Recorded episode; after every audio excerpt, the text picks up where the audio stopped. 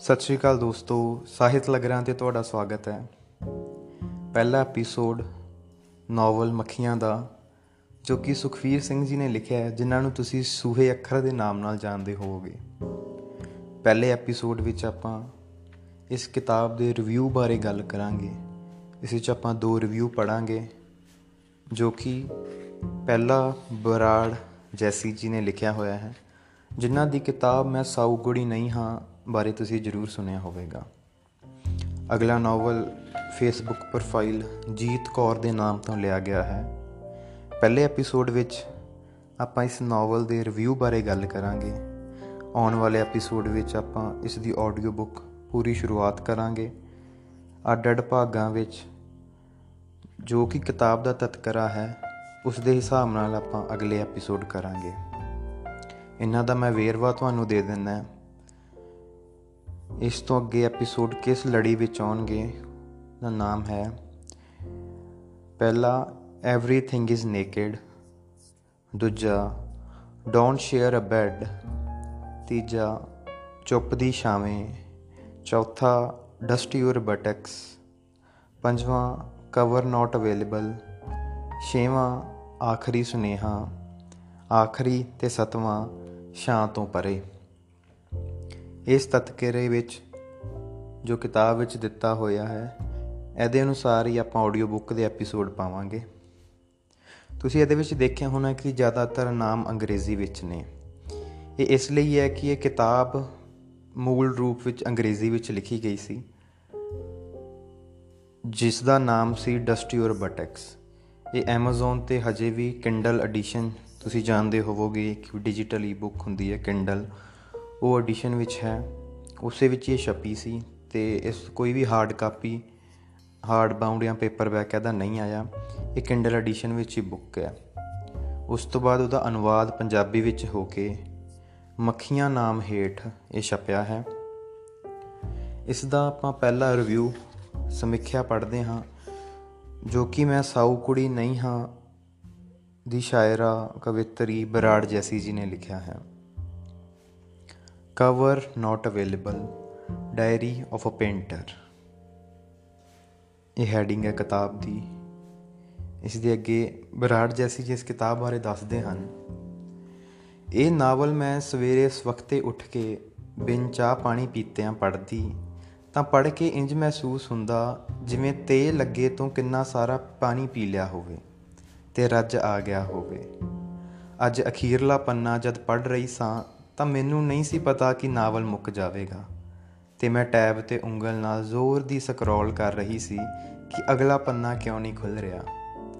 ਪੜ੍ਹਦਿਆਂ ਪੜ੍ਹਦਿਆਂ ਮੈਂ ਮਹਿਸੂਸ ਕਰ ਰਹੀ ਸੀ ਕਿ ਇਸ ਤੇ ਫਿਲਮ ਬਣਨੀ ਚਾਹੀਦੀ ਹੈ।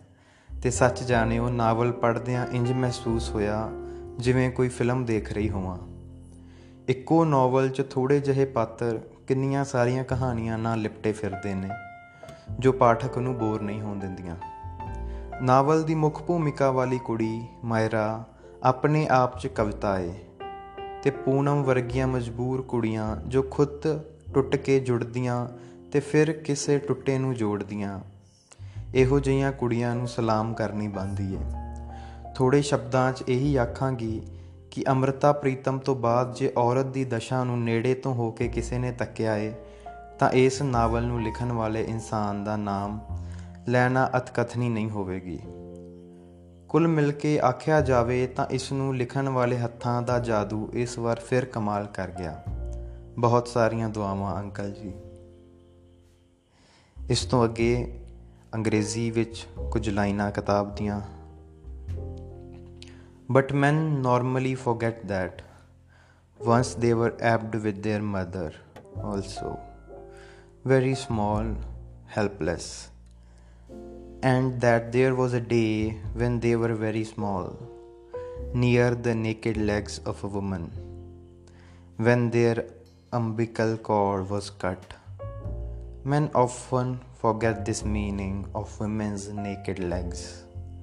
Myra ਬਰਾੜ ਜੈਸੀ ਇਹ ਰਿਵਿਊ ਸੀ ਬਰਾੜ ਜੈਸੀ ਜੀ ਦਾ ਕਿਤਾਬ ਮੱਖੀਆਂ ਲਈ ਇਸ ਤੋਂ ਅੱਗੇ ਆਪਾਂ ਰਿਵਿਊ ਪੜਾਂਗੇ ਜੀਤ ਕੌਰ ਜੀ ਦਾ, ਜੋ ਕਿ ਉਹਨਾਂ ਦੀ ਫੇਸਬੁੱਕ ਪ੍ਰੋਫਾਈਲ ਤੋਂ ਲਿਆ ਗਿਆ ਹੈ। ਇਸ ਦਾ ਸਿਰਨਾਮਾ ਉਹਨਾਂ ਨੇ ਦਿੱਤਾ ਹੈ, ਇਹ ਕਹਾਣੀ ਚੱਲਦੀ ਰਹੇਗੀ। ਸੁਖਵੀਰ ਵੀਰ ਜੀ ਦਾ ਨਾਵਲ ਕੇਵਲ ਨਾਵਲ ਨਹੀਂ ਹੈ ਅਤੇ ਨਾ ਹੀ ਇਹ ਕੇਵਲ ਜ਼ਿੰਦਗੀ ਦੇ ਨੇੜੇ ਹੈ। ਇਹ ਤਾਂ ਜ਼ਿੰਦਗੀ ਹੀ ਹੈ। ਸਮਾਜ ਦਾ ਪੂਰੇ ਦਾ ਪੂਰਾ ਰੂਪ ਇਸ ਵਿੱਚ ਵੇਖਣ ਨੂੰ ਮਿਲਦਾ ਹੈ। ਇਸ ਵਿੱਚ ਤੁਹਾਨੂੰ ਮੁਹੱਬਤ, ਆਪਣਾਪਨ ਧਰਮ, ਅਧਿਆਤਮ ਉਡੀਕ ਦਾ ਅਸਲ ਮਤਲਬ ਸਮਝ ਆਵੇਗਾ। ਇਹ ਨਾਵਲ ਸਮਾਜ ਦੀ ਸੱਚਾਈ ਤੋਂ ਪੈਦਾ ਹੋਇਆ ਹੈ। ਇਸ ਵਿੱਚ ਔਰਤ ਦੀ ਬੇਬਸੀ, ਦੁੱਖ ਸਹਿਨਸ਼ੀਲਤਾ ਤਰਸ ਨੂੰ ਦਰਸਾਇਆ ਗਿਆ ਹੈ। ਮੁੱਖ ਪਾਤਰ ਮਾਇਰਾ ਬਹੁਤ ਕੁਝ ਸਹਿਣ ਕਰਦੀ ਹੈ, ਪਰ ਤਾਂ ਵੀ ਉਹ ਆਪਣਾ ਦੁੱਖ ਇੱਕ ਪਾਸੇ ਰੱਖ ਕੇ ਹੋਰਾਂ ਲਈ ਜਿਉਂਦੀ ਹੈ। ਸੁਖਵੀਰ ਵੀਰ ਜੀ ਨੇ ਸੱਚ ਕਿਹਾ ਹੈ, ਔਰਤਾਂ ਜਿੱਡਾ ਕੋਈ ਨਹੀਂ ਹੋ ਸਕਦਾ। ਤੇ ਨਾ ਹੀ ਉਹ ਛੇਤੀ ਸਮਝ ਵਿੱਚ ਆਉਂਦੀਆਂ ਨੇ। ਕੁਦਰਤ ਸਾਡੀ ਗਲਤੀ ਮੁਆਫ ਨਹੀਂ ਕਰਦੀ ਤੇ ਇੱਕ ਔਰਤ ਤਰਸ ਨਾਲ ਭਰੀ ਆਪਣਤ ਨਾਲ ਭਰੀ, ਕਿਸੇ ਵੀ ਵੱਡੀ ਤੋਂ ਵੱਡੀ ਗਲਤੀ ਵੀ ਮੁਆਫ ਕਰ ਦਿੰਦੀ ਹੈ। ਮੈਂ ਇਸ ਮੁੱਖ ਪਾਤਰ ਮਾਇਰਾ ਨੂੰ ਸਲਾਮ ਕਰਦੀ ਹਾਂ। ਮਾਇਰਾ ਦਾ ਦੋਸਤ ਜੋ ਉਸ ਨੂੰ ਮੁਹੱਬਤ ਕਰਦਾ ਹੈ, ਉਹ ਆਖਦਾ ਹੈ, ਮਾਇਰਾ ਮੇਰੇ ਲਈ ਇੱਕ ਦੇਵੀ ਹੈ। Myra is a goddess. ਕੁਝ ਨਾਵਲ ਇਦਾਂ ਦੇ ਹੁੰਦੇ ਨੇ, ਸਾਨੂੰ ਕੁਝ ਕੁਝ ਅੱਗੇ ਦੀ ਕਹਾਣੀ ਪਤਾ ਲੱਗ ਜਾਂਦੀ ਹੈ। ਪਰ ਇਹ ਕਹਾਣੀ ਅਨਐਕਸਪੈਕਟਡ ਸੀ। ਸਾਡੀ ਸੋਚ ਤੋਂ ਬਹੁਤ ਪਾਰ ਸੀ। ਸੁਖਵੀਰ ਵੀਰ ਜੀ ਨੇ ਇਸ ਨਾਵਲ ਨਾਲ ਪੂਰਾ ਇਨਸਾਫ ਕੀਤਾ ਹੈ। ਉਹਨਾਂ ਨੇ ਹਰ ਪਾਤਰ ਦੀ ਰੂਹ ਨੂੰ ਸਮਝਿਆ ਹੈ। ਉਹ ਹਰ ਪਾਤਰ ਦੇ ਧੁਰ ਅੰਦਰ ਤੱਕ ਗਏ ਨੇ ਤੇ ਲੱਗਦਾ ਹੈ ਕਿ ਹਰ ਪਾਤਰ ਦਾ ਦੁੱਖ ਆਪਣੇ ਮਨ ਅੰਦਰ ਹੰਡਾ ਕੇ ਵੇਖਿਆ ਹੈ। ਭਾਵੇਂ ਅੱਜ ਨਾਵਲ ਦਾ ਮੈਂ ਆਖਰੀ ਪੰਨਾ ਪੜਿਆ ਹੈ, ਪਰ ਇਹ ਕਹਾਣੀ ਕਦੇ ਖਤਮ ਨਹੀਂ ਹੋਵੇਗੀ। ਇਹ ਨਾਵਲ ਪੂਰੇ ਦਾ ਪੂਰਾ ਸਮਾਜ ਹੈ ਤੇ ਰਹਿੰਦੀ ਦੁਨੀਆ ਤੱਕ ਇਹ ਕਹਾਣੀ ਚੱਲਦੀ ਰਹੇਗੀ। ਮੈਂ ਇਸ ਨਾਵਲ ਲਈ ਵੀਰ ਜੀ ਨੂੰ ਦੁਆਵਾਂ ਦਿੰਦੀ ਹਾਂ, ਰੱਬ ਸਦਾ ਹੀ ਮਿਹਰ ਕਰੇ। ਦੁਆਵਾਂ, ਵੱਡੇ ਵੀਰ ਜੀ, ਫਿਰ ਤੋਂ ਸਾਨੂੰ ਕੁਝ ਨਿਵੇਕਲਾ ਸਿਖਾਉਣ ਲਈ ਬਹੁਤ ਧੰਨਵਾਦ। ਤੁਹਾਡੀ ਵੱਡੀ ਫੈਨ ਤੇ ਛੋਟੀ ਭੈਣ ਜੀਤ ਕੌਰ। ਸ਼ੁਕਰੀਆ।